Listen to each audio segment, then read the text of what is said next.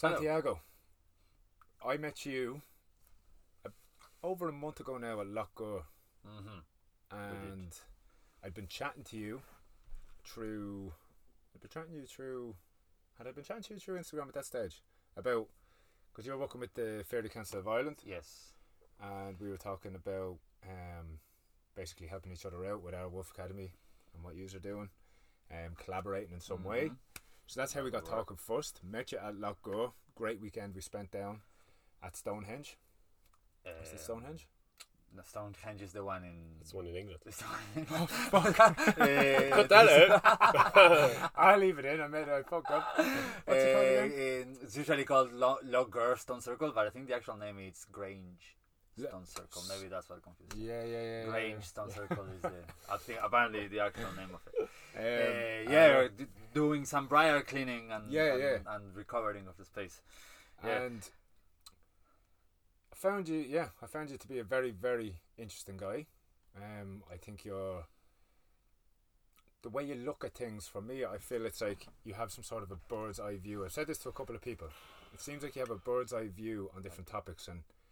When you say some some of your views on things to me, I'm I'm always taken aback because it's like I could I would never think that way myself, you know. So it's very Mhm. interesting having conversations with you, and that is why I thought it'd be great to even Cormac. We actually individually thought of doing a podcast with you. Um, Nice. so it It was was- definitely one that was meant to happen.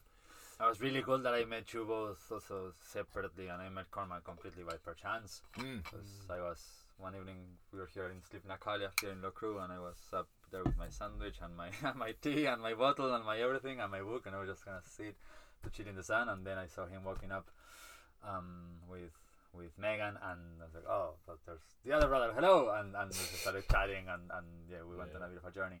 Mhm. Um, And what I was going to ask you first is just for the people listening. What was it? So you're from Argentina. yes, What was it that drove an Argentinian man to come to Ireland and join forces with the Fairy Council of Ireland, living at Loch Crew in Yeah. North County Meath, a Ah. sacred site in Ireland, and learning the Irish language. So yeah, basically give a little rundown on how that happened. the whole thing. Uh, look, looking back now, I was even thinking this morning how all of that process uh, was a long, long, long few years of, of, of finding a sort of a, I don't know, destination almost. And um, I was very, very grateful this morning because I remember how clear it was to me, even through all of those years, that this was the end objective, that coming to this land and being a part of whatever it is we are part of right here, right now, uh, was there was a certainty there that never quivered. Um, even through all of my, my self doubt, through all of those years of traveling and coming and going, and I was working as a freelancer, so traveling around Europe and trying to spend as much time as possible here in Ireland. There was a lot of uh, fears and insecurities and confusions about where all of this is going. But looking back now, it's like, well, I did it. So, you know, I was trusting at the end of the day, even though I felt like I wasn't. Basically, there was always this this attraction I had for um, you know, the idea of Ireland. You know, we, back in South America, we get a very distilled version of you know what life is like here, especially countries as with a recorded history as long as Ireland. You know, um, I am a bit of a strange uh, product because I am a European descent person, uh, as many of my um, compatriots back in Argentina. Uh, we don't have ancestral ties to the land where we grew up. You know, our ancestors in the case came, killed, and settled, and usually it's a bit of a downer, you know, to bring that up. But I think it's such an important um, you know, element of the context. So I look back at you know Ireland, especially when I started understanding Irish history and studying Irish history more. Um, it's just kind of crazy because, as you say, it gives me a bit of a bird's eye view because I I don't really have any spiritual ties to the land where I grew up in, even though I did grow up there. So you know there is a certain tie, but my blood, my ancestry comes from here. So there's an almost in betweenness there of you know not belonging here but not belonging there either pretty much that I used to struggle with a lot, but now I think I've kind of turned it into a bit of a strength because it's that in betweenness that allows me to have that bird's eye view of some matters. Um, I first came here to Ireland in 2013 with a working holiday visa. I lived in Dublin for a year and uh, did the whole working at a cafe thing and, and, and partying on the weekends. Uh, went to Glendalough and a few other places, and you know, back when I didn't really understand anything, it just all seemed very magical to me castles and stone circles and druids and this and that. I had not a clue about the history or the proper processes or Anglo Irish or anything really of the, of the realities of the country. Um, then I went on on my on my traveling journey, and I ended up um, being blessed enough that I could um, support myself as a freelancer as I was traveling around as an illustrator. So uh, came a time when I start I started hearing this call. I know back here to actually proper connect to this culture. Um, personally, that year that I had in, in Ireland was quite transformative. Um, even though I didn't engage with the culture that much. Um, but yeah, there was something there that definitely you know planted a seed. So a few years later, I suppose when I was ready for it, I started chasing that again. So I started um, to plan this. Okay, I'm gonna go back to Ireland for three months as the law allows me as an Argentinian. Uh, then I'll go to Europe and then I'll see where it gets me. But you know, I just start walking towards there, and eventually, I know something will happen. In the meantime, in the background, I had somehow enacted um, the process for the Italian citizenship that it turned out I was able to claim. But that's a long, bloody, stressful process that you know could have ended up in nothing. So uh, that was part of the stress and the uncertainties of, of not really knowing what I was doing. Um, so then I started a bit of a, I don't know, a, a yearly routine where I would be for three months here, three months in Europe, three months somewhere else, go back to Argentina, come back to Ireland, and every time, you know, having to convince uh, an immigration officer that I, you know, I don't mean any problems. I'm just admiring the culture and I'm just traveling as much as I can. Because uh, by then I, I, had really started studying um, Irish mythology and history and whatnot, and getting really, really involved in, in um, yeah, the study of the thing. So being able to come to the land and actually, you know, visit these places where the legends I was reading were mm. set in was to me mind blowing. Back in South America, we don't have a recorded history. Uh, that's that long, you know. Um, so that was a big part of it anyway. Uh, and yeah, and you know, and through the years and through all the time that I spent doing that, which was a good few, I know, two or three years, uh, just kind of rambling around, um, experiences, people, places that I connected. Loughcrew here was the first place, the first ancient site that I dedicatedly went, and you know, I came and I stayed for five days. That was in 2017. Mm. Uh, again, like not really understanding, not having a clue what are those cairns, those piles of rocks up there, um, and yet you know feeling like, oh my god, there's something here that really speaks to me, and I don't know. I started finding that I could be myself more mm. in a sort of a way uh, mm. here than anywhere else that I had been. So, uh, sometime later, when the Italian citizenship came through, I, I it's actually two years today that uh, I took the I came into Ireland last, so I moved officially to Ireland as a European person uh, two, years, two years ago. Today, today, yeah. Boy, happy um, Irish birthday.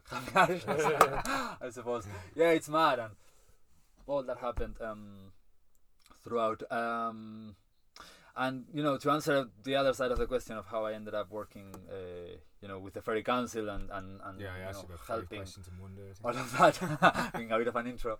Um, there was a moment that uh, I think was very um, determining uh, that I would like to share. So, last time I was here as a visitor, it was um, in and around June 2019, right? Um, I was leaving Ireland on the 23rd of June, so just after um, summer solstice, and the citizenship hadn't come through yet. I knew that by the next time I came to Ireland, it'd be with the citizenship. That was the plan. But by God, I had no clue how long that would take mm. or when it would be. Um, and I had I found myself in the Hill of Uisneach with a with a good few people um, that now I consider friends. I didn't know anybody really back then. I just kind of knew a few people, and I was invited, and I was just sitting in circle with a lot of fairies and a lot of people, and and and having these you know for the first time kind of observing this living in culture, you know, this almost indigenous vibe to it of ah these are the people these are the people that are holding these traditions alive. So i was really really inspired. And i met a friend that day um, and it was two days before i had to leave and she proposed we came here to Loughcrew to spend the night in her van. Um, so i was like okay one last check in with with Loughcrew before i go. For god knows how long that's amazing. And we had a lovely night. We were parked up there by the parking lot and we had food and we had a wee little fire and then uh, we went to sleep and I kind of woke up. It was summer, so it was um, the sun was rising quite early. So I don't know if I even go to sleep at all. But as the sun started to come up, it was a grey summer morning.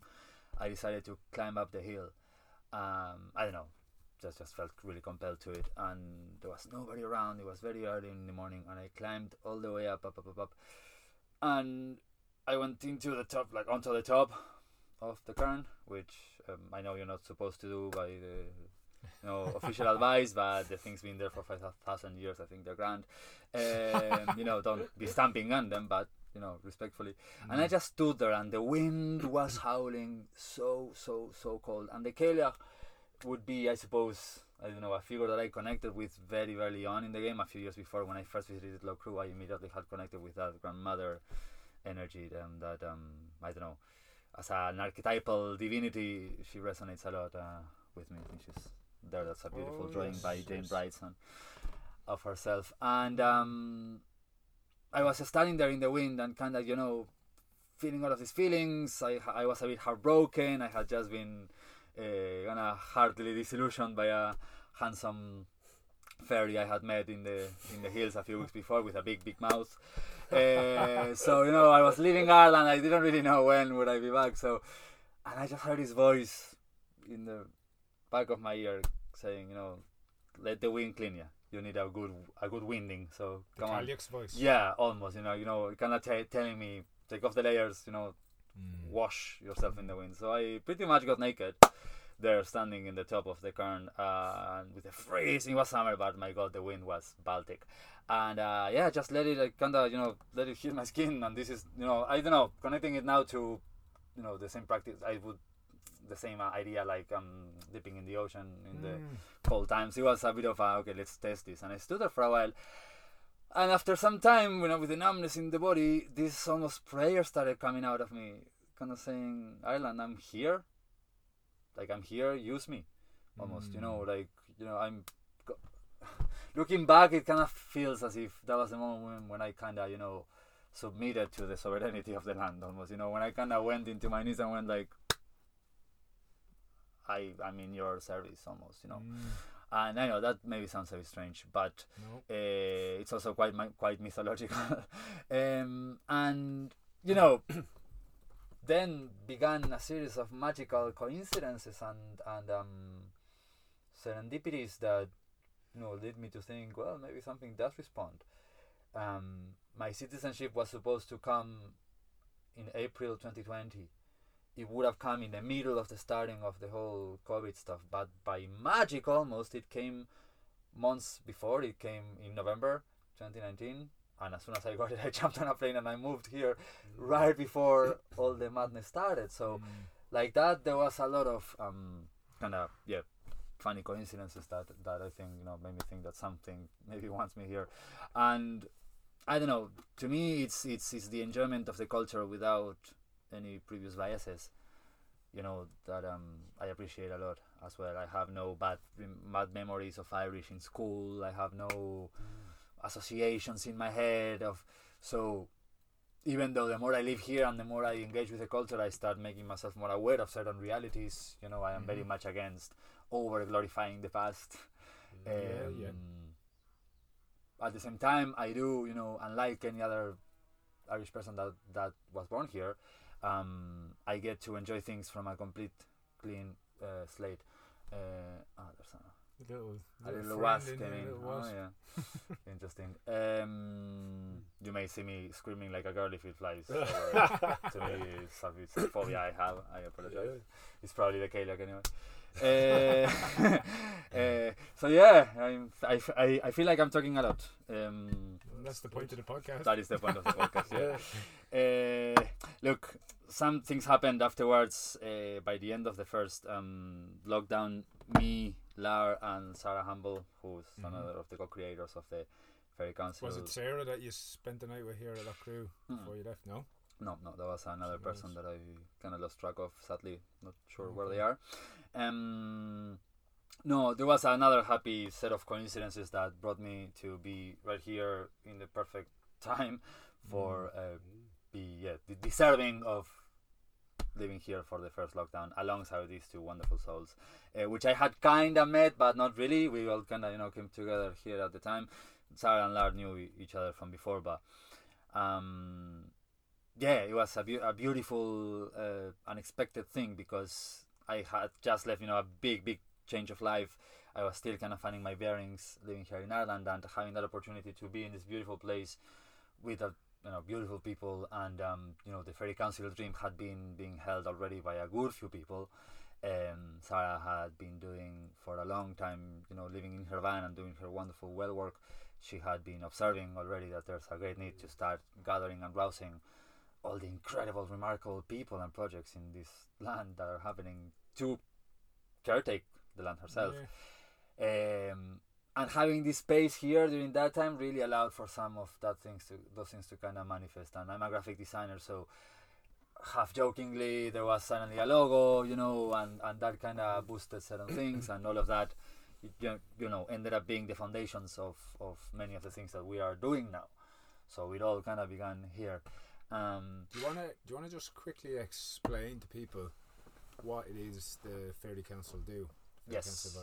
Um, the Fairy Council of Ireland it's a um, hub uh, to gather um, projects that are working for the heritage, the language, or the landscape um, in any way, uh, trying to bring a bit of a you know bit of unity, a bit of, of a realization that we are all working for the safekeeping of the same thing. So you know, let's co-work, let's talk more, let's let's let's all you know organize ourselves and actually enact good change. Um, it's you know, long term. We are aiming at having the enough resources to support, you know, with um, varying aspects of, of different projects that may need funding or may need contacts or may need materials to actually be done or whatnot. For now, we are focusing on because we have limited resources ourselves. We are um, and we are doing everything 100%, you know, ourselves with our own hands. Everything from the branding to the the gathering of people and Yeah. and the projects, enacting contact. Because much of it is also, you know, actually sitting in the presence of these people and, and actually meeting eye to Mm. eye. It's not just Alex collect brands that are Irish. No, it's Mm. actually who we are as people and I suppose opening spaces where we can have these conversations. You know, uh, what does it mean to be indigenous or not? Are we even allowed to use that word or that term? Healing spaces. Um, I don't know. We see it as a as a bit of a safe hub where we can recognize each other. Um, I we always say that uh, it's the good people de- doing good work in the good land. That's a bit of a foundation for the name. You know, this idea of the good people out there. Um, I have, I am very, very much what they call a euhemeristic. Uh, euhemerism is, I think, it's a Greek term um, for the idea that mythology has its roots in reality. So, like Mm. god figures like Zeus, Lugh, or Ra, they all could have been actual human beings that were remarkable and could have, um, you know, over time, the legends of their deeds might have become, Got you know, exaggerated. God. Yeah, Yeah. and I don't see the fairies as being too different to that or the idea of the fairies. Um, you know, just to give an example, when we gathered in Lough Gur. Uh, that day, you know, um, this was not advertised on Instagram. This was not done anywhere. It was just for us, kind of like to just open a bit of a private space in which to communicate, but through doing a service to the land. And what did we do? We cleared some briars. Well, you did. I was with my back pain. I was sitting by by the fire with a. Uh, you brought me over Uh, some nice food. I'm sure I went around with water and, and helping with tea and food, but uh, you guys were like, you know, sweating in the sun, taking out all of that briar and, and clearing out this stone circle that was not accessible and after that it was. And that happened almost overnight you know what i mean? Uh, somebody that had been there before and came a few days later without knowing that we were there suddenly oh the stone circle is cleared. Mm, yeah. you know who did this? What did this? And i don't know if maybe back in the day there wasn't a group of people or many groups of people going around doing good stuff just because it's the right thing to do and sure what else is there to do yeah, yeah. you know um there's there's we're trying to you know hold enough spaces where you know people that are tired of them the crappy mainstream story can realize that well there's another narrative that we can go to as well. And there is a myriad of great amazing minds and lovely lovely people willing to co-create and and I don't know try and offer an alternative. Yeah, just on on that day, um, after spending the weekend down in Lough Gur with you guys and doing that, I remember, vividly remember the week after. It, like, just how much joy I had in myself. Like, I was so calm, Mm. so calm, so grateful. And we had loads of talks. We had a, a lot of talks on that week, you know, and um, I don't know. I was just floating through the week, like so uh, Yeah. happy, Mm, genuinely just so happy. And I think there's a, a mixture of things. It's it's doing something for the land. Yeah. Um, being out in nature for the weekend. I basically had my phone off the whole time. Just Yes. a mixture, and then presence having, yeah, sitting around the fire with people. Um, Dermot Ling and Siobhan were there. Siobhan was reciting some of her poetry. You were singing like just so much real, co- honest conversation, and yes it's like it just filters through on all parts of your life. Then I think. Yeah. know? and I guess we're trying to bring a bit of awareness to that. You know how, when you think about it, what else could your soul probably want or need Mm. than to be surrounded in a natural setting with around the fire, with good people, good food, and doing a service to the land, doing something for something that's completely bigger than yourself Yes. you know and um, i suppose that's what we're all kind of wanting to and and i think that that's organically what we are all gonna um, come to as well. And i guess the desire to help comes um, from that side. I myself personally you know i've studied and i keep i studied like you look at the books that i you know, some of them are oddly specific. The, the other day i got the early Irish monastic schools. and I'm very excited for it. Uh, but you have to be in the right set of mind Yeah, to read that kind of stuff. very old looking book. but um, you know, there's a. I think about a lot. Uh, you know, what could I contribute? I had to go to an unrelated um thing that I'm not gonna into now. I had to I had to write a letter to the Irish government uh, around like a year and a half ago, uh, expressing my interest in living within Ireland as an Italian citizen. So officially, I moved here. I had to obtain what's called a habitual resident condition, something that means that I officially live here, and I had to write. You know, I I had to appeal to them and give them a very clear reason. So I ended up writing to them a letter, a three-page, beautiful. If they ever write the biography of my life, that letter will be included there because it was one of my finest hits. Uh, not a word of a lie in it though, but I just you know. I opened up to the imbas. I was actually here in the hostel here in Loughcrew during lockdown. I was staying there alone, um, and I just sat it and I wrote, you know, the story of why I am doing all of these things. You know uh, how I feel like all of these those years traveling around Ireland and all the people I met and all the friends I made and the kindness of people and the kindness of the land and the experiences I had, they really really made me, you know, who I am now and. I know part of the desire to live here comes from You no, the more I study and the more I live here, the more I recognize that there is something here that's that has been somehow somewhat conserved. And I'm gonna go in a bit abstract here, but please bear with me. Basically, you know that there is something here in Ireland that is very important and very dear, and it's gonna be very necessary to be shared with the world. I don't know if it is uh, wisdom. I don't know if it is a custom or a certain kind of magic or the way of doing something or what, but I know your relentless survivalism, the way that this culture, you know, has been subject to onslaught and, and, and, and, and, cultural genocide and, and physical genocide as well. And you know, and yet it survived. The language itself survived, and it's and it's coming mm. back. And and Yeah. you know, that You're learning me, it yourself, aren't you? I am, and and maybe because of my in betweenness, and because I am a bit of you know I'm the product of that colonial power that came and settled and succeeded in that. You know, I am kind of like you know the, a sample of what could have happened here if that colonial power had succeeded. Now there's I'm sure there's people out there that would say that the colonial power did succeed, but I think you know as a foreigner and as a complete you know the as an observant I suppose from the outside um, of all that happened, I am just aghast with wonder that anything survived at all. And I guess maybe that's part of the why. I don't know. I'm still masticating on that one, but uh, there's something precious, is what I'm trying to say. I think here, and um, I know I, I I don't like kind of think of anything more useful to do than to try and understand it better or and support it. Um, not many people know this, but uh, when Rome was falling and you know the world was falling into the Dark Ages, and all the books were being burned and all of this, the Christian monks were here in Ireland copying all of down all of that information. Uh, we all know now who Aristotle is, thanks to the Irish monks, and I'm like. It's mad that not more people are aware of this. you know what I mean?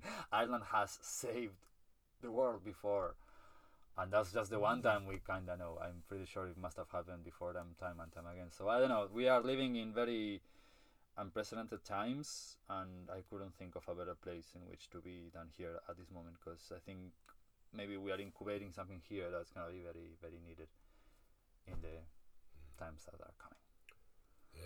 Somebody please ask something frivolous, please, before this gets very intense. I was about to ask a question, and that's never uh, frivolous. It's always deep. Um, no, I just found it.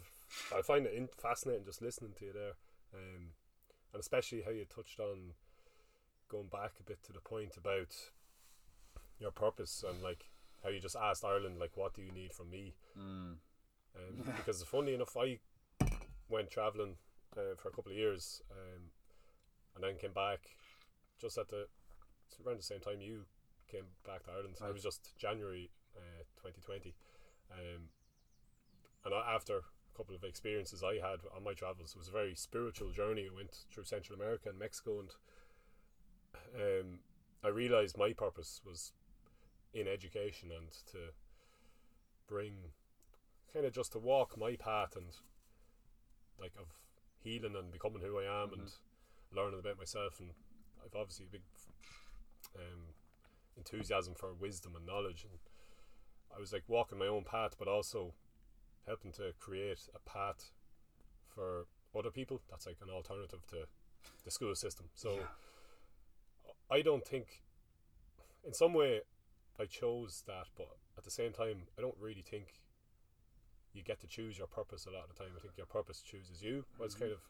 I'm always wondering that because I was like, is it a mix of the two, or because I know a lot of people at the moment, like friends and stuff, that are trying to discover. I don't know what my purpose is, and I think there's a lot of people that don't know what it is, and I even tried to write a book to help people discover that. But at the same time, I'm not even sure if the book will do it justice because sometimes you don't choose it; it just chooses you. So I think, um, what do you think is is the balance there on and how does does someone discover their purpose if they are a bit lost?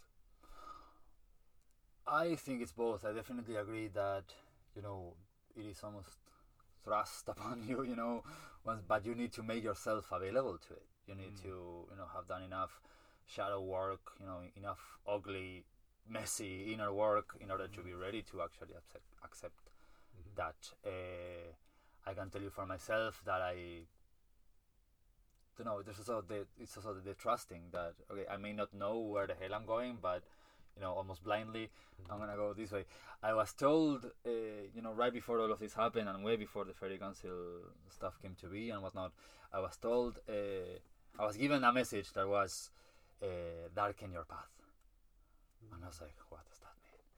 And one not too long after I I was I know the, I had the hermit archetype in my head and I saw this this beautiful card tarot card of the hermit you know in darkness holding the staff and the and the star you know with the knowledge as the kind of you know um, lamp guiding through and I thought right I think maybe it has to do with my compulsion to always you know I'm a I, I, I struggle with anxiety and with you know lots of I suppose uh, faults of thought in a sort of in a sort of a way. Um, so I concern myself a lot with things that I really shouldn't because they take away my energy. But I would tend to always need kind of to you know see very far far ahead.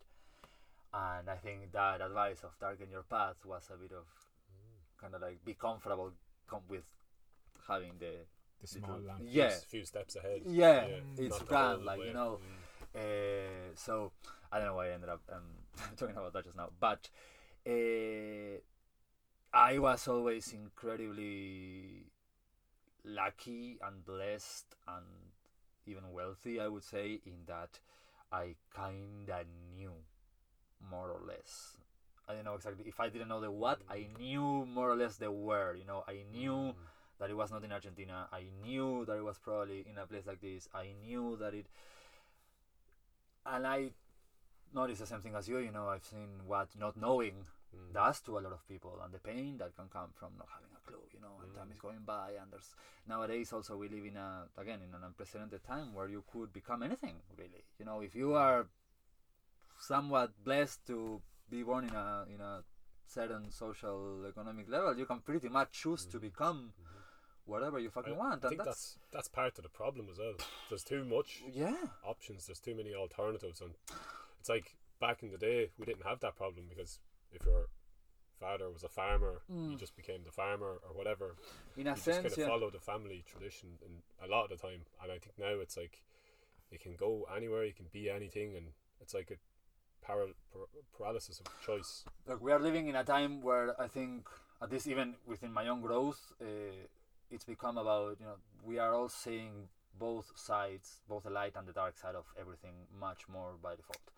I think we up until now we were much more prone on, on just looking at the good side of things, you know, mm. and failing to understand that everything by nature, if there's something that's good, it has to have that has a good side, it has to have a low side. And within my own growth, the more at peace I am with that, the easier it's getting to navigate things. Like when I go, mm. okay, I am wanting to sort myself out with driving, say, no, because my mm. Argentinian license serves for nothing. That's another Irish experience I'm having, having to go through the whole NDLS. I approve oh, my That's my driver's license. Yeah. Uh, but I am also making myself aware that Mm. yeah, it's gonna be great to drive, but there's gonna be insurance, there's gonna be Yeah. breakdowns, there's gonna be expenses, there's gonna be stresses attached to it. And I, when those stre- stresses come, I don't want to go, oh no, what a surprise! There's a dark side. I want to just know that there's gonna be a dark side, and you Mm. know, not let it be a shock. So with that, I suppose finding a purpose, uh, you know, is starting to be shown in that same way. Yes, we can go and do and become anything right now, Mm. And that's great in a way. But the shadow aspect of that is Mm. many of us are gonna go a bit cuckoo about it because it's too much. You can only choose one or two things, or three at most, I'd say, Yeah. and you are not choosing thousands. Mhm. You know, it is enough to make anybody crazy. What I think on that is, like you said, back in the day, you just followed the family tradition. I think it's a great thing that we have the choice. Mm. And I know from my own personal experience, I was overwhelmed by that, I suppose. Um, didn't know where the hell I was going. And I got so overwhelmed that I stayed in the same rut I was in. Yes, Mm. yes. So unless you take time to sit with yourself, find out what kind of practices work for you, as in to connect back to yourself, then you might be able to hone in on them few things. Yeah. You know I mean? Otherwise, I think what a lot of people do, and I've noticed, is they have all these ideas of things they want to do, Mm. but they just talk about them. Yeah. And they're not sitting down. I was a vic- um, not a victim. I was a culprit of this as well Right.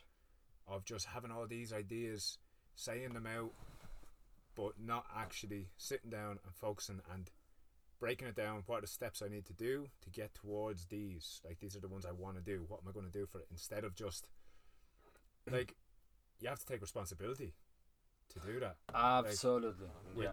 Like the people that are getting overwhelmed and have all these, um, what was that word you said of something of choice? The it's the Paradox, paradox. of paradox choice. of choice. Mm. It's just because they're they're not sitting down and sitting with themselves Yeah. and figuring out what it is do I like to do. This is what I maybe Yeah. want to do. These are the steps I need to take to get towards this. Yeah. In And I think uh, just on add on to that, I think a lot of the time we think what we want to do with our minds without, Mm. as Darryl said, sitting and like listening to the heart or the intuition, which is it already knows. Well, I believe it already knows what you want to do when you take that time, or knows what you're being called to do. Right. Um, but we can get caught up in the head of like, oh, I think I could be good at this and I could make money there, and you know, there's Mm. opportunities there. But that's not really what you want. That's kind of what you think you should do, and that's the that's another trap I think people go down. There's many sides to it. I think there's uh Do you fit that in the yeah, I'm nice and comfy here. Um, I think you know there's many aspects um, to that what you just said there. Um, say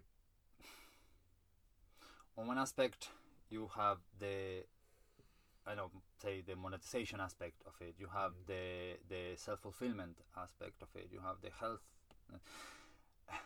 It's can we foster a context that actually allows people to find what they what their bliss is Mm-hmm. more easily, more more smoothly than having to be trying all of this stuff. Because yes, there may be so many options out there, but if society itself, or like exactly the work that you guys are doing with Wolf, Wolf Academy, helps the young ones have better tools to navigate those feelings, to do their inner work, to Mm. be able to recognize toxic positivity online you know and and this idea that it's all just scented candles and and burning sage when it's actually you know sitting in the darkness crying Mm. because you are 36 years old and like i am and you do not know how to cope with this very tough emotion you know and finding ways to do so um, again i think that society you know or again with individuals like you guys we are coming to a place where especially the young ones are being given more better tools to do that but it has to be also you know a collective effort of, of, of, of a change in attitude um, to enable those things um, I think um, much of that pain and much of that inaction that you were just speaking about uh, stems from the fact that deep down we know that everything has its low side. If something has its high side, it's gonna have its low side, and that puts us off because you know we've been so trained to go for the quick retribution Mm. and to and to actually shun the dark side of things. We don't like talking about death. We don't like talking Mm. about the ugly, you know, messy bits as a society, especially here in the West. Um, and I think the more space you know there is for those kind of conversations, you know, there's lots of work being done with grief, all of these Mm. men's circles that are popping up, and there's all, all of this space that is being open to actually allow the to shine some light of awareness into um, you know the unacknowledged and the repressed and the Mm. You know that ugly nasty work um that's that's so hard and uh, again give people more better tools to find their bliss that is something that um sarah asks uh, a lot uh, when when we get a chance to actually meet people that we're gonna you know have in the council and, and, and endorse them and whatnot it's a beautiful question to ask people Mm. and you should, and you should see what it inspires sometimes in, Yeah. in even in just in their eyes or oh huh what is my bliss you know what Yeah. gives you that feeling what is your Of- bliss? Yeah you know like if, Joseph if Campbell, follow your bliss, Joseph. Campbell is my shepherd. Yeah. Um, yeah, his his Mm. work and his and his mythological theories really did a number on me during all of those years that I was traveling and trying to Mm. get myself here. Uh, they did. Um, and then all of this work, you know, that's that is being done in a more bespoke um, fashion. Uh, again, at the beginning of that lockdown here, I was working with something that you know within myself um, that I think I've come you know quite far from. I started analyzing the relationship between my masculine aspect and my feminine aspect. How does my male treat Mm. my female and vice versa? And noticing that my male side was actually quite abusive to my female Mhm. side. You know, my my male side was being you know too blamey of too much sensitivity or you or you know too Mm. many. And I started working um, with that within myself quite a bit. And now I am in a process where I don't know, almost by by opposites, um, I'm finding that the that the old wise sovereign energy of you know what we could call the goddess that's very present in the mythology of this land of course it was the goddess of the land who gave the king the capacity to rule uh, you know speaking about kingship and within our, ourselves within our own kingdoms you know that that a male journey of stepping up into our own power and and actually you know behaving like the kings that we all can be um, I'm finding a lot of um, richness in working with the sacred female in that way to putting myself let that old wise female energy teach me how to be a man and there's a lot of work with that uh, yeah which wouldn't be completely intuitive but uh, the more i think about it the more sense it makes Mm. you know? And again there's many of the old stories that are ref- reflect this in the in the medieval mythology. Cú Chulainn w- would go to sit with the old wise woman to learn how to be a proper warrior before actually you know going into battle. And I don't know. There's been a lot of work, you know, that I've been going through within my own head, within that journey, and you know, and working with all of these archetypes that we have talked about, especially you and me, that we have talked about that in the past. The role of the warrior, the role of the king, the Mm. role of the of the grinder worker, you know, the, the just being there do, doing the grunt work, and and all of these archetypes that we can step into. Um, I think they all coming back to the original question. I think we have by now a lot of tools that we can use to to, to find Mm. our own um, paths uh, more and more. Um, I forgot where our question started. oh, uh, purpose or something like purpose. I was like, I actually was. I'm really intrigued by the archetypes as well. It's Uh-huh. something I've only dabbled in a tiny bit, but like haven't really understood fully. Like say the warrior or the king. Mm. Um, obviously I'm kind of attracted to them too, obviously because they sound cool. But like, yeah, what for you? What is the king archetype archetype for like a man? And like, do you think it's important that men kind of start recognizing their ability to be their own king, as you said, within their own kingdom? And what is that? I'd say so. Um, I have a well, my my soul brother. Uh, he's an Argentinian man as well. He lives in Dubai, and I pretty much grew up with him from a teenager onwards. Uh, we shared our path, and, and, and he's you know, a very very important person in my life.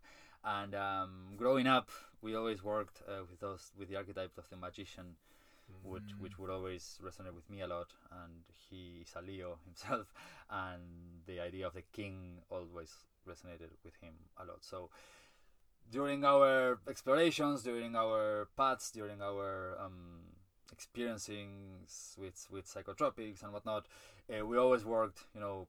When we would compare our findings on what is, about this mad thing of being alive, uh, we would both he would bring it more from that aspect and me from this other aspect. And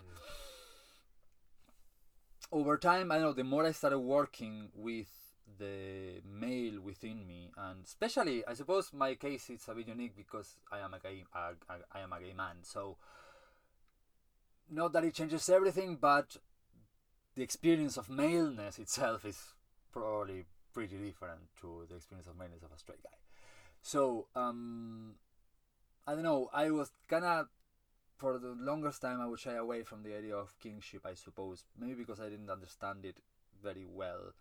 Um, again, this is something that medieval Irish mythology, which is the only mythology there is uh, regarding ancient Ireland, um, helped me navigate some of that as well. This idea that the king is only so because the goddess, the land herself, allows him to be, gives him the right. You're not born into kingship. You are not, uh, you know, given it. You earn it, but you're mostly are given it by the female, I suppose, and that can mean you know the female within you. I think the more I started looking into the relationship with, be, between those two energies within me, the more this idea, the more comfortable I became with the idea of, of kingship as a man, and the more I understood that the way to kingship is through embracing that those feminine aspects of wisdom, of, of, of compassion, of uh, which doesn't has nothing to do with gender though, eh? Yeah. It has nothing to do with Yeah, with with uh, feeling less or more like a man. Uh, it's about those two principles within us, and we call them feminine and masculine. We could call them whatever other Yeah, tag yeah, there is for it's- poles opposed. And um, there's some I don't know, almost a chemical process there that's very interesting. Um, kingship to me is stepping into your power, stepping into into you know self responsibility, self Mm. sovereignty, your boundaries, your self love, your capacity to actually stand up and go and do, to pass from talking Mhm. To actually doing. But we Mhm. are never the one thing though. Mhm. You know, um, the idea of warrior, the notion like the the warrior archetype never really worked with me. It's only now starting to be something that I feel comfortable calling myself even. You know, because I was much more always, you know, less sword and more magic wand. you know what I mean? And you know, books and yeah. and the knowing and the and the studying and um. Expecto Patronum. Wingardium Um, Leviosa. yeah. and you know, it's allowing. You know, I have actually I wrote here the other day. Um, the warrior is there to support the king. Uh, this was told by a very good friend of mine called Connell, who uh, lived out in the in in abroad from Ireland for many many years, and he's one of the many people I have met in the last year and a half or two years that have returned. Well, you are one, I suppose. uh, come back to Ireland after being abroad, and they are not really sure why, but he's one of the many, many incredible, beautiful, talented, dignified, true men that I call my friends. You know that I have, you know, the pleasure to be in the company of. And he was saying this the other. We, we were on a conversation, and he said the warrior is there to to support the king. And I don't know. I guess I bring it up because there comes a time when you can work with this or that other archetype and it's cool to be flowing with that and remember that you can just fit them on and they all have something to offer you and you Mm. will there's not the one path. I don't believe that there's the one way to get to these things and the word king has a lot of shortcomings has a lot of, of colonial implications. Maybe it's not even the right word. Yes. but I think it comes down at the bottom bottom line, and this is, I suppose, what I, the main point I want to make is that achieving self empowerment, achieving self sovereignty by submitting yourself to something bigger than yourself, and what's bigger than yourself than the land, what other thing is there than the land itself. Um, it, to me, at least, it has led me to understand that whatever skills I have, whatever goodness I can master, whatever you know mastery I have obtained over anything, it's never just for me. Mm. It's always for society and the land. Even and until I understand that completely, there's very little I can actually do for anybody else than myself. So, and I guess bringing it back to the fairy council intention, um, I guess that's the main line. We are trying to gather the people that have understood that it's never just for you. Mhm. You know, Mhm. we always relate back to this uh, to the story of Lugh coming to the gates of Tara and being asked by the doorman uh, what skill he was bringing to court. You know, to the court of King Nuada. You know, that was the first thing that to be given access. Even yes. you know, the measure was, what useful thing do you Mhm. bring to the whole? Mhm. and you know i suppose there's something really beautiful about starting to slowly and with gentleness but starting to shift our lifestyles towards a more skill based Mhm. uh, set you know interactions Mhm. see that again that god experience with us you Mm. saw how that even that very simple thing kind of allowed for everybody's strengths to show Yes. and, and and shine and be useful you know the one that was good mining the the babox was doing that the one that was good cooking was cooking the one that was pushing all the briar was doing it and Mm. you know it kind of flows and and Mhm. it's i think that balance in the society. instead of- yes Whereas a, a, a lot of people, I think, are trying to like you see Instagram these days. Everyone's Mm. comparing themselves about Mhm. like you have in your profile like this is what I'm doing or co- we see a lot of the work we're in is like coaches and all that Yeah. and everyone's like trying to be Yeah. you know a better coach than everyone else or something instead of just following your own like some one of the lads I was actually talking to recently was like oh I want to do this like and helping people with like healthier lifestyles and like light getting more light exposure and movement and grounding and stuff like that but I think I probably need to be a personal trainer as well to get in I was like, you don't need to be a personal trainer. It's like you don't need to do Yeah. that because everyone else is a personal yeah, trainer. yeah. no. So it's like everyone's kind of trying to do the same thing a lot of the time, and I think instead of just accepting, you don't have to try and compare with other people and just do your own thing. And then there's obs- there's going to be a space for that somewhere if you do that really well. absolutely. And I think, and also that there's no better or worse role. It's like we just every wo- role is necessary. Like someone has to do the briars, someone has to do the cooking. Doesn't matter. Exactly. Yeah, there's no like I'm better than you because I'm doing the briars. It's like that's just That's nonsense. colonial, modern ego. Yeah, bullshit mindset. Yes. Uh, I tie that back a lot with what Mankan was saying on the interview he did over a year ago. I think it was with you guys. Uh, I have it very fresh because I li- listened to it yesterday. But he was saying something about the need to almost become this persona, Yes. not not as a fake thing, but because it's partly the rule of the game. I suppose Mhm. you need to present a certain way, Yes. sadly, but you know it's also for the work that you're trying to come to make across it's a huge ego dangerous trap for Mhm, sure to be mhm. sure i struggle with it myself especially you know the more notoriety i, I ended up having in the last few months when all the of fairy council stuff started to become more and more known you start getting more aware of how do you behave how do you present what do you say? Am i adding up value? Am i just being nonsense am i just feeding my ego? Mhm. many times but then you know it's it's very new. We are not you know we've never had this before this way of connecting. The other day i shared a photo of the afternoon of the evening over there the sunset and i said something about you know something that i was telling myself which was hey it's okay to feel lazy and sleepy and groggy this is the time for it we are in the dark season of the year so it's grand it's okay that your habits and your routines tune with the nature out there. Allow yourself that. And I shared that, and, then- and then I, I had the guilt thing, like, oh, you know, what am I trying to prove to anybody that I'm Yeah. living under these ancient precepts and I'm so spiritual because I. But then I had a couple of people going, hey, thank you for that. Mhm. I live in a city where it's very hard to remember that the days are shorter because Yeah, electric lighting, yeah, and, yeah. and, and you're reminding me of that. So thank you. So then you think, okay, well, then maybe there is a usefulness to that, you know. So Mhm. I guess it's again about balance and keeping yourself in check.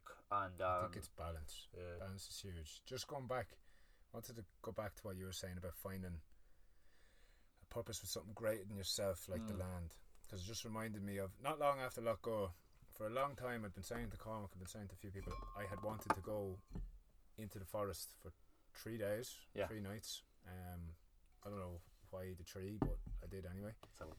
Yeah, and um, I did it f- a while back, or a few weeks ago, and um, I went there with no distractions, so no food, no books, no phone, no watch. I got dropped there, so I had no car to retreat to. I went to a secluded place, so I had no houses to walk to. Mhm. I didn't want any way out, um, which was good because on the first day, detoxing from say my phone, communicating with people, that was tough.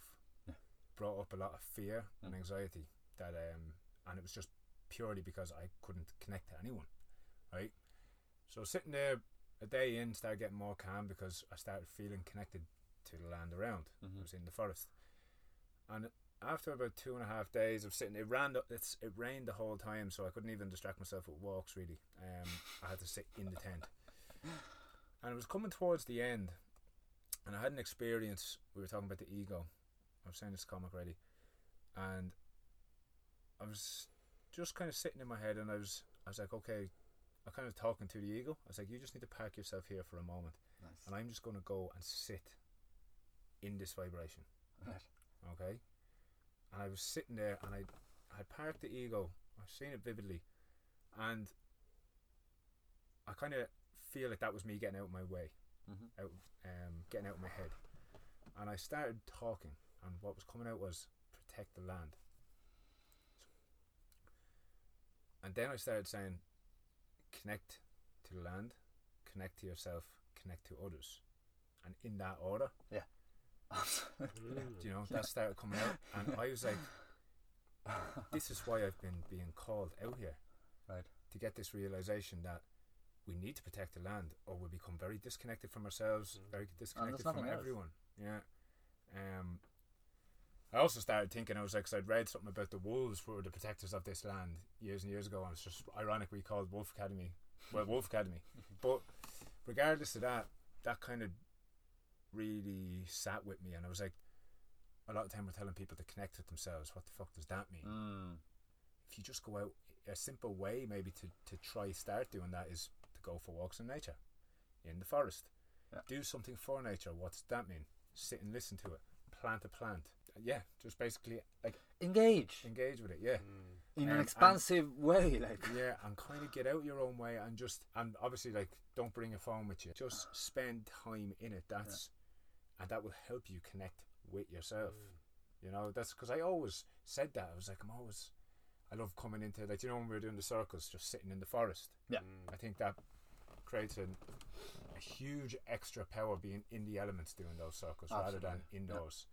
Um, the point I was trying to make was, yeah, I think it's that's why I'm feeling such like these heightened levels of joy and happiness these days because I have found something higher than myself to give my energy to, which is the land. Because I'm experiencing feelings of happiness, joy. Now, it's not all bliss. Like I'm still No, getting those not. bad things, but I've something to connect back to, which is the land. A little tether to reality, Yeah, you know. and Yeah. it's not that I even missed or that I was trying to get these feelings that I'm having now because I didn't know they existed. Right. That's a little bird. But yeah, I didn't know they existed. So it's like Mm. it's just I can't stress enough about connecting to something like that. It's the I, I think it's the base of everything. You know, we can sit here and discuss all human rights matters for hours on end, but if the, with the ecology in the state that it is, Mm. Mhm. And that's why I think what the Gaelic Woodland Project they're doing, that's why I contacted them, right? was because I've been getting this call. Nice. And um, you guys knew Owen. That's actually why I met up with Sarah first. Sarah, Oh, yeah. From the really? Council, Oh yeah. wow! I've been getting a call to do something with the land. Cormac said he was meeting Sarah. He's like, maybe you could come down. She might know someone. right. And then she said, Yeah. mentioned Owen. So it's like all connected. And that's how I ended up. That's how I ended up meeting you. Because I'd gone down to Sarah that time. That is so mad because in the meantime, while everything all of that was happening, I became one of the directors of that charity as well. So Yeah, here we are all weird. already co-creating. Yeah. You know, and the more we do that, the more there starts to be because community is the other side of it as well. We cannot do it alone. You cannot protect the land in any sort of way Mhm. just by yourself. No. No. You know, so it starts kind of you know feeding each other, and it's been tried before. I don't know what makes us think that. Look, when all of this started, and me and Sarah were saying that you know this could go places, this could go places, but you know, again, keeping our own egos in check as Mhm. well. Mhm. We had to sit there for a moment when it was starting to get you know as big as it is now. We were like, okay, let's just agree now that if it becomes only what it already is, that's fine. You know, we don't need to be this huge organization with like you know a foundation with this and that, and even if it becomes just this little self-made website Mhm. where we are showcasing cool things and amazing people, then that's fine. Surely it's gonna grow more than that, but If it doesn't, you're fine. yeah, and it's not about keeping a low um, expectation, or Mhm. in a way it, it is, but it's just being okay with what we're already achieving, you know, and not pressuring ourselves into having to become anything else. But also the awareness that we can only do this because she and I happen to have the lifestyle that allows us to have time to give to that. It's not like we're special. It's not like we have any. I mean, if anything, yeah, I suppose we have the passion, but we are also two people that happen to have the lifestyle that allows for that kind of work. Mhm. I can live here. I am single. I don't have all of my family is back the other side of the world. I have no family commitments. Taking my time. You know, I am pretty much a free agent. I'm very flo- I'm, I'm frugal. I don't need much to be happy. I live here and I feel like a freaking king. Like, oh my god, kings don't live this relaxed, you know, and Yeah. cozy. Uh, but it's only thanks to that that we just happen. Like, if we just feel like this could have, we are just channeling something that you know is coming through us because we were available you know by no in no means or fashion the idea of the fairy council is ours you know exclusively in any way if anything we are striving a little bit to find the balance between the co-creation aspect as in and you, know actually opening up you know help by other people and at the same time making sure how can we do that while ensuring that the ethos stays clean. So for now, we are still learning and like you know we- we haven't been active properly active for a year even you know and it's Mm. gone so far and wide. So you know we are okay with taking it um very very slow and, and taking our time and understanding that yeah the ecology has to be a big a big part of it. Uh, Mhm. without that there's no there's no need of discussing anything else really because Mm-hmm. there's not gonna be a land in which Yes. anything for it for anything to happen. I think you know. that's the realization I had. mm-hmm. You know, Mm. um, that's the kind of realization, and it was. I wouldn't have got that realization if I hadn't surrendered myself to the land. Surrendering is the Like- word though, Yeah, No? surrendering and trusting. And it just goes so against what society probably wants of you right now. Mhm. You know, I felt uh, I, I I stopped smoking tobacco um I think four or five months ago, and it's great because I found a way to for it not to be you know I didn't suffer I have not suffered one bit for it and but I remember when I was thinking of it and just getting myself to that place of okay fuck it I'm gonna do it. A big motivator was what a nice little punch in the face of of darkness of, to the, all of the darkness in the world Mm. I cannot do much, but I can take this one tiny step towards goodness for Mm. myself. Mm. You know, this is something that I can do, and it's a bit like a in your face, low vibration. you know, kind of like take this, Yeah. and I just got a lot of motivation. I was thinking, okay, this is something that I can actually do, Mm. and I'm not saying I'm gonna fix world hunger by by by, by stopping smoking, but it's one less crappy thing happening in the world Mm. you know it's one on and i say it in a sense because i thought you know i was feeling completely you know that it'd be such a hard thing to do which it wasn't in the end but i smoked for uh, 20 years so i Mm. thought it was gonna be you know a huge thing and it's taking that plunge you know it's kind of taking that jump into the unknown and, and Mm. realizing that you're always gonna be held you're always gonna be falling into Mm. a, a feather mattress if you are jumping with you know with truth and honesty Mm, I suppose. Yeah. Um, I think I yes str- struggle a lot as well with like fully surrendering at times because my mind is very active and like you said earlier trying to see the future which is I would say I have like a vision for what we're doing with Wolf Academy and stuff like that Right. but I can't like that's necessary to start you need a vision of where you want to get to but I think it's I'm just learning to let go of the mind's like need for certainty and just start trusting and yeah lowering the light a bit closer to my feet so I just see a few steps Yeah. ahead and I just enjoy things way more because there's no if you start looking too far in the future just all those worries and stresses like how are we going to do this how are we going to do that it's like it can be we'll figure it out on the way Yeah. like Mm. we've figured it out this far and just enjoy the fucking journey because it's it's like classic advice but it is an amazing journey to be on and it's- much of it is is self self taught, self found. You know, much of it is is this again this balance between following certain people's um, I don't know knowledge that they left behind on how to navigate Mm. the labyrinth, but at the same time knowing that you are blazing your own Mhm. trail, as they say. yes you know, yes. and it's beautiful when because when you put yourself in that path you start also copying on that there's lots of people around you Mm. In similar ones and you can support each other you can you know Mm. Yes. get motivation from knowing that what you're doing could inspire somebody else yeah And that's Yeah. a huge part of it. That's a Because sometimes you feel, even though me and Dara work together, which is makes it easier for us. Like Mm. there's two of us going through, you know, the hard parts when you're you don't know what you're doing at the start. You're Mhm. trying to figure things out, and it's very hard being by yourself with that. At least me and Daryl had each other, but even still, sometimes it's nicer to hear other people that are like, "Oh, it's inspiring what you're doing." Because sometimes you, you always question like, "Am I on the right path? Yeah. Like, am I doing?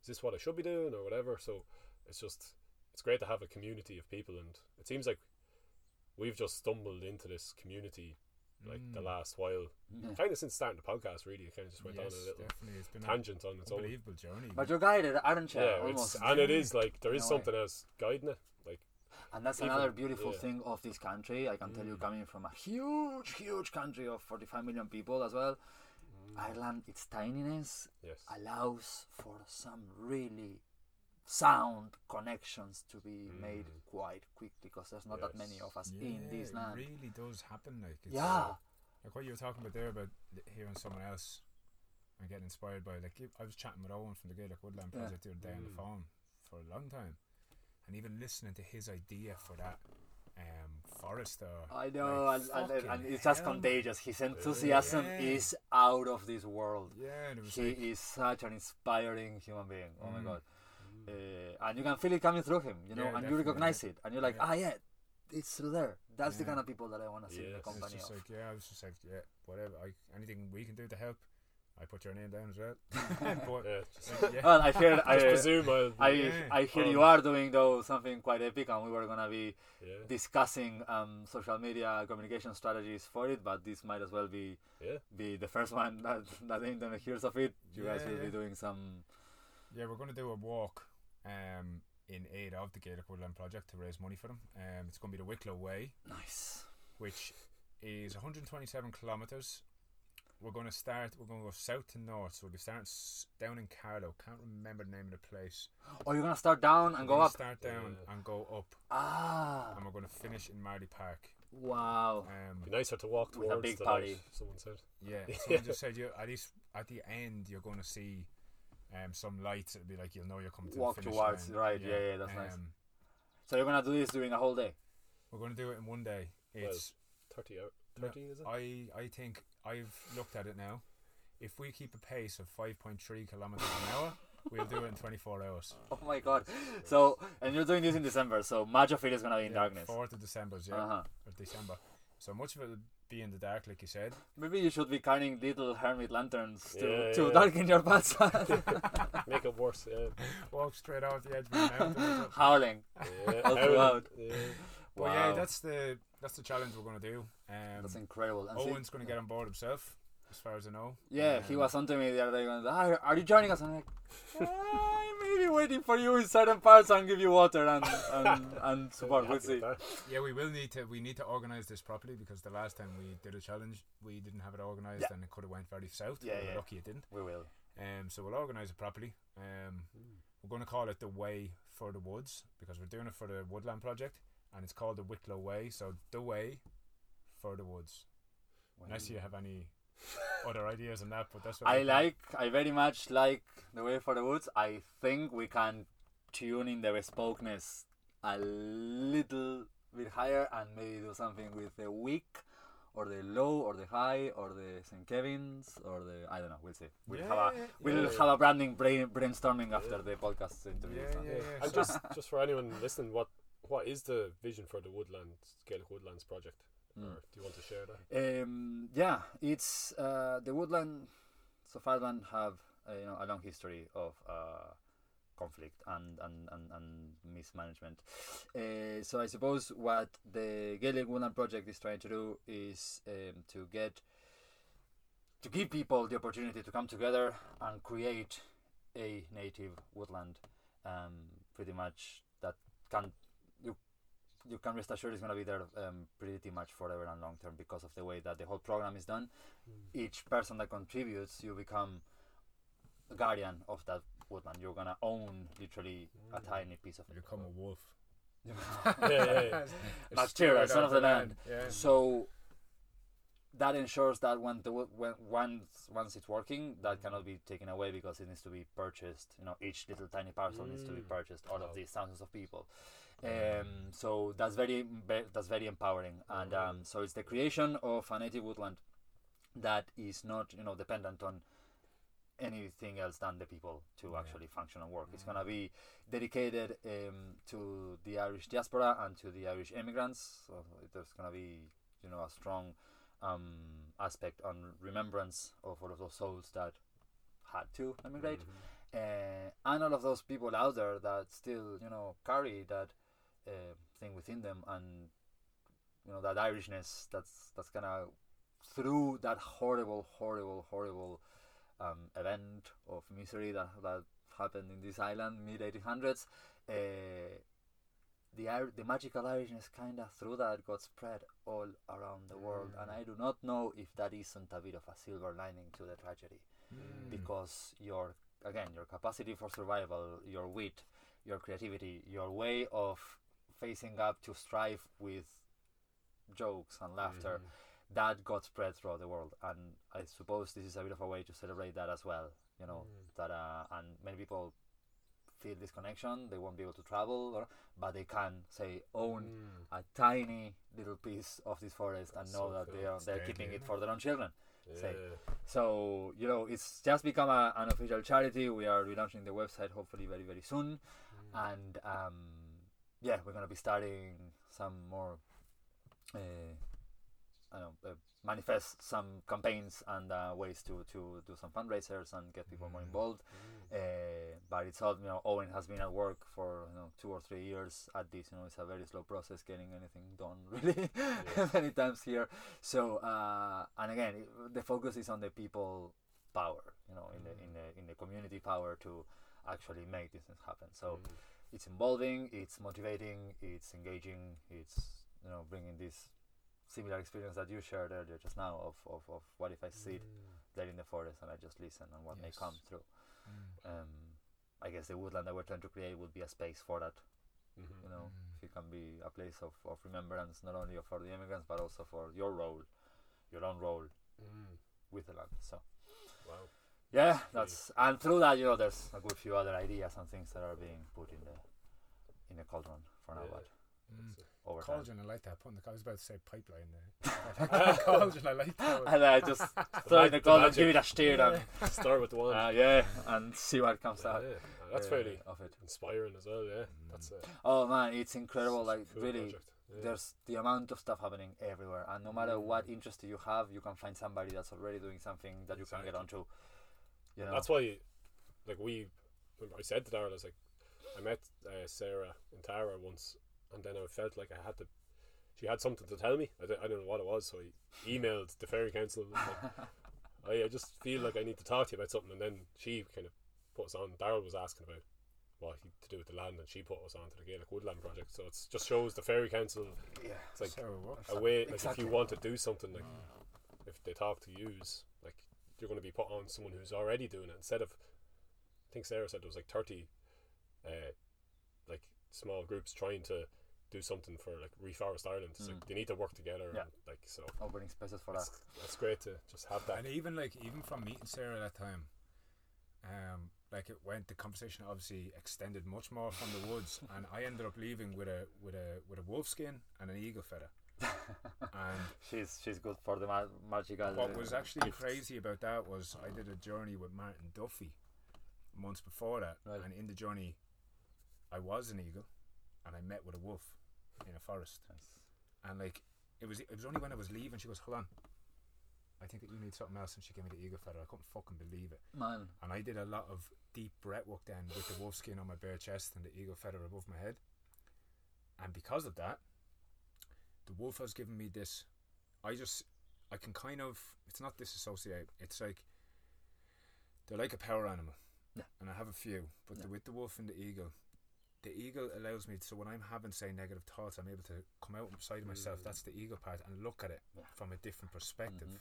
and I'm not getting consumed by Mm. it. And Yeah. with the wolf, when I need to say when we're doing a talk or something, like I'm able to just give me that courage to do it or to stand up, and it's like just and it's it's just such a knock on effect. That's given me maybe probably the courage to bother reaching out to Owen, and it's like and it's all just from those little gestures of the wolf skin and doing the work with it and.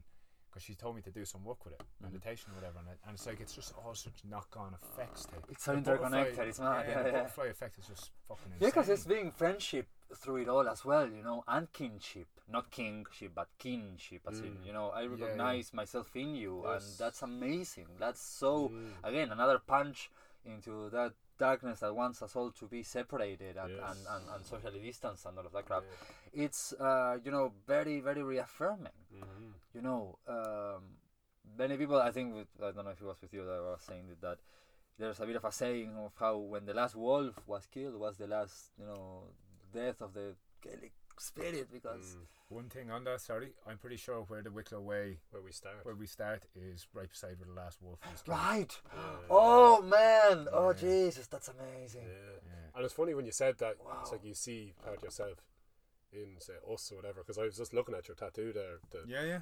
Celtic Brotherhood knot that we have as well.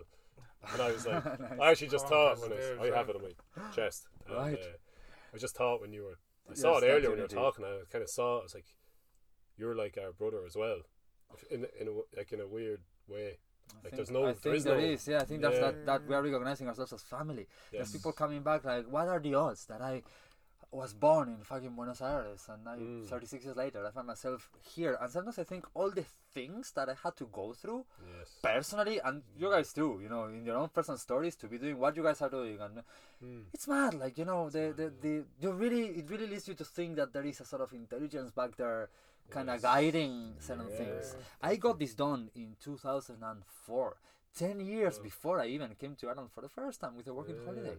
Something in me knew. Yes. That's yeah. mad. You know, like okay, I got to it through the TV show Charmed, but uh, you know you gotta get it somehow.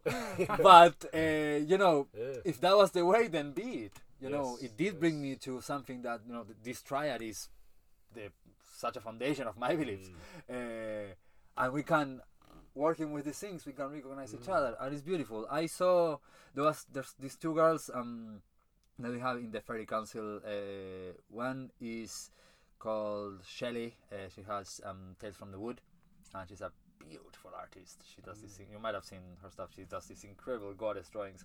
And um there is um sarah down in Chile she has that a project called Danu Skincare she makes natural products and one day I saw that they had put yes. out this product. Yeah, I told you about this. Yeah. Uh, this conjoined product. It was called Macha, right? So it was a, perf- a natural perfume called Macha, but it came with the art print of the goddess Macha that Shelley had done. So I reached out and I was like, "Oh, guys, that's amazing! Fair play! Like, like I didn't know you knew each other." And I don't remember which of them said. I think it was Sarah. She said back back to me, "Oh, we didn't know each other. We connected through the fairy council." And we decided to collaborate and do this one-off edition together of you know to have the perfume and the goddess print. That's all I wanted to see. You know, Mm. people finding each other and collaborating. That's you know, that's the only thing I can imagine that's gonna bring us forth. Oh, it's working. It's happening. Yeah. Mm. It is happening now. I think there is, and there's friendship and bonds being done Yes. through them. You know, I Mm. met you. What uh, it was the 8th of October? I think it was that we had that thing on Lough Gur, and since then I think I've seen you pretty much for one reason or the other. Yeah. And one time every week I've seen you know, and I've It's true. I actually, can I know I can I could now any day pick up the phone and go, hey, Daryl, this. Mm. And but two months ago, a month ago, you were a stranger. Yeah. So Yes. it's incredible. So quick as well. Yeah. yeah, Even you when. I met you, I was like, we just spent the day with you, me and Megan, walking around Loughcrew, and then just sitting in the. Um, I don't know if you want to say it actually. Take that out. Um, sitting somewhere. I'm sitting somewhere, and uh, it's just right. I know, as soon as I said it, let, let the people wonder what it was. yeah, yeah, sitting somewhere, and uh, and then the next day you're down at the. Was it the next day? You're down at the Circle in Tara, the mixed Yeah, circle, yeah, and, yeah, yeah, yeah. and then we like dropped you home and all, and it was just like we'd known you forever. It was just Yeah, a few so days quick. later, then you were down the main circle. Six days later, yeah, yeah. Yeah. Yeah, there was Yeah. like a lot of. li- I found myself, you know, amongst your friends Yes. as well very quickly, and that's what I say. I Yeah. felt so comfortable. And look, I I don't like making you know too much of a fuss about you know the fact that I am gay. I don't like to make my identity around that, but as I say, it is a big part of it. And again, as a gay man, Mm-hmm. to feel the welcomeness and the no zero weirdness at all with anything I feel like I may want to share in those mm. kind of spaces that you, you invited me to, I have not even once for a second felt that being gay is a factor in, or of relevance in any sort of way. And homosexuality was still illegal in Ireland up to the 90s. Mm, mm. You know, so mm. again, it's mad to see how much, you know, growth there is being actually. You know, culturally True. even and you know, to being able to find that out for, for myself have, finding that welcomeness i think again this work this understanding of the land before and foremost does away with a lot of all that time wasting bullshit Oh, Yes. tags you know discrimination i had a very heated conversation about about the extreme left's methods of dealing with fascism in social media with a person Mm. we clashed a bit on our you know we we were not we couldn't really listen properly to each other but the main argument i was making was like look we can sit here and discuss this for hours but with the the trees still need to be planted yes. so no i don't care about the nazis and the gas chambers i care Yes. about the trees not being planted right now and how Mm. Ireland is one of the least wooded um, places in Europe. And I heard Manchán saying the other day in a video that we get through um, Skulls Carta, that um, the Hedge School Irish immersion that I'm doing, which, by the way, anybody that's listening, if you can do it, next time they do it, do it because it's awesome.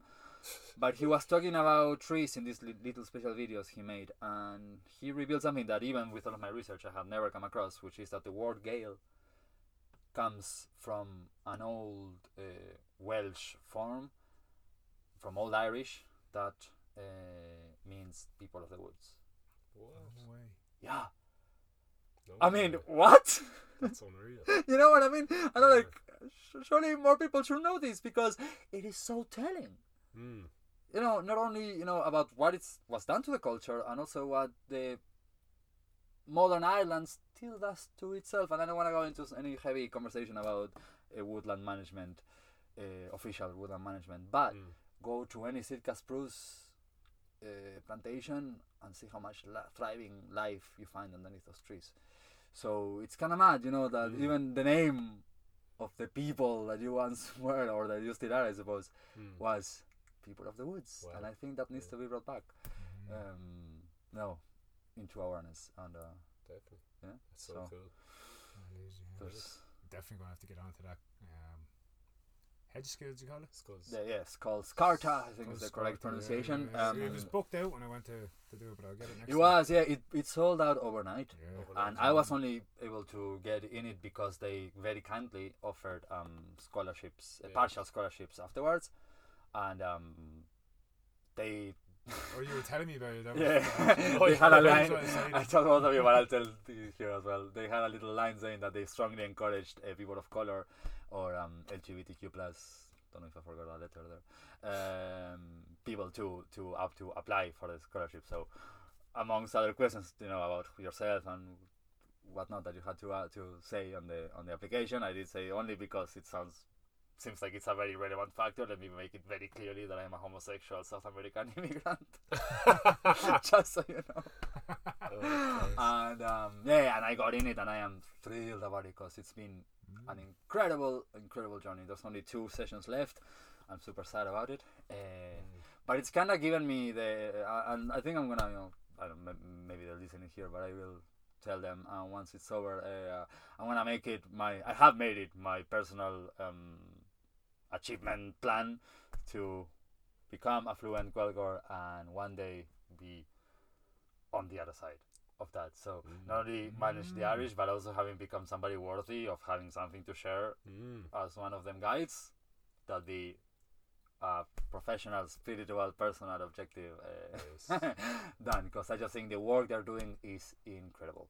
Mm. Um, they are being very brave with the people they're bringing in. They are not shying away from accommodating uh, some audiences, and uh, it's the true, honest, proper way to go about it. So I have nothing but, res- but um, respect for what they're doing.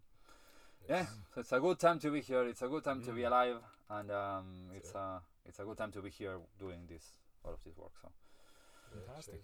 thank you guys so much for the Um, opportunity. No worries, Santi. Do Uh, you want to ask your question? yeah, we usually end with. Cormac likes to ask a few questions. No, Nice. no, you ask Very one and you ask the other one. no? Yes, do So, it. uh, I can't remember it.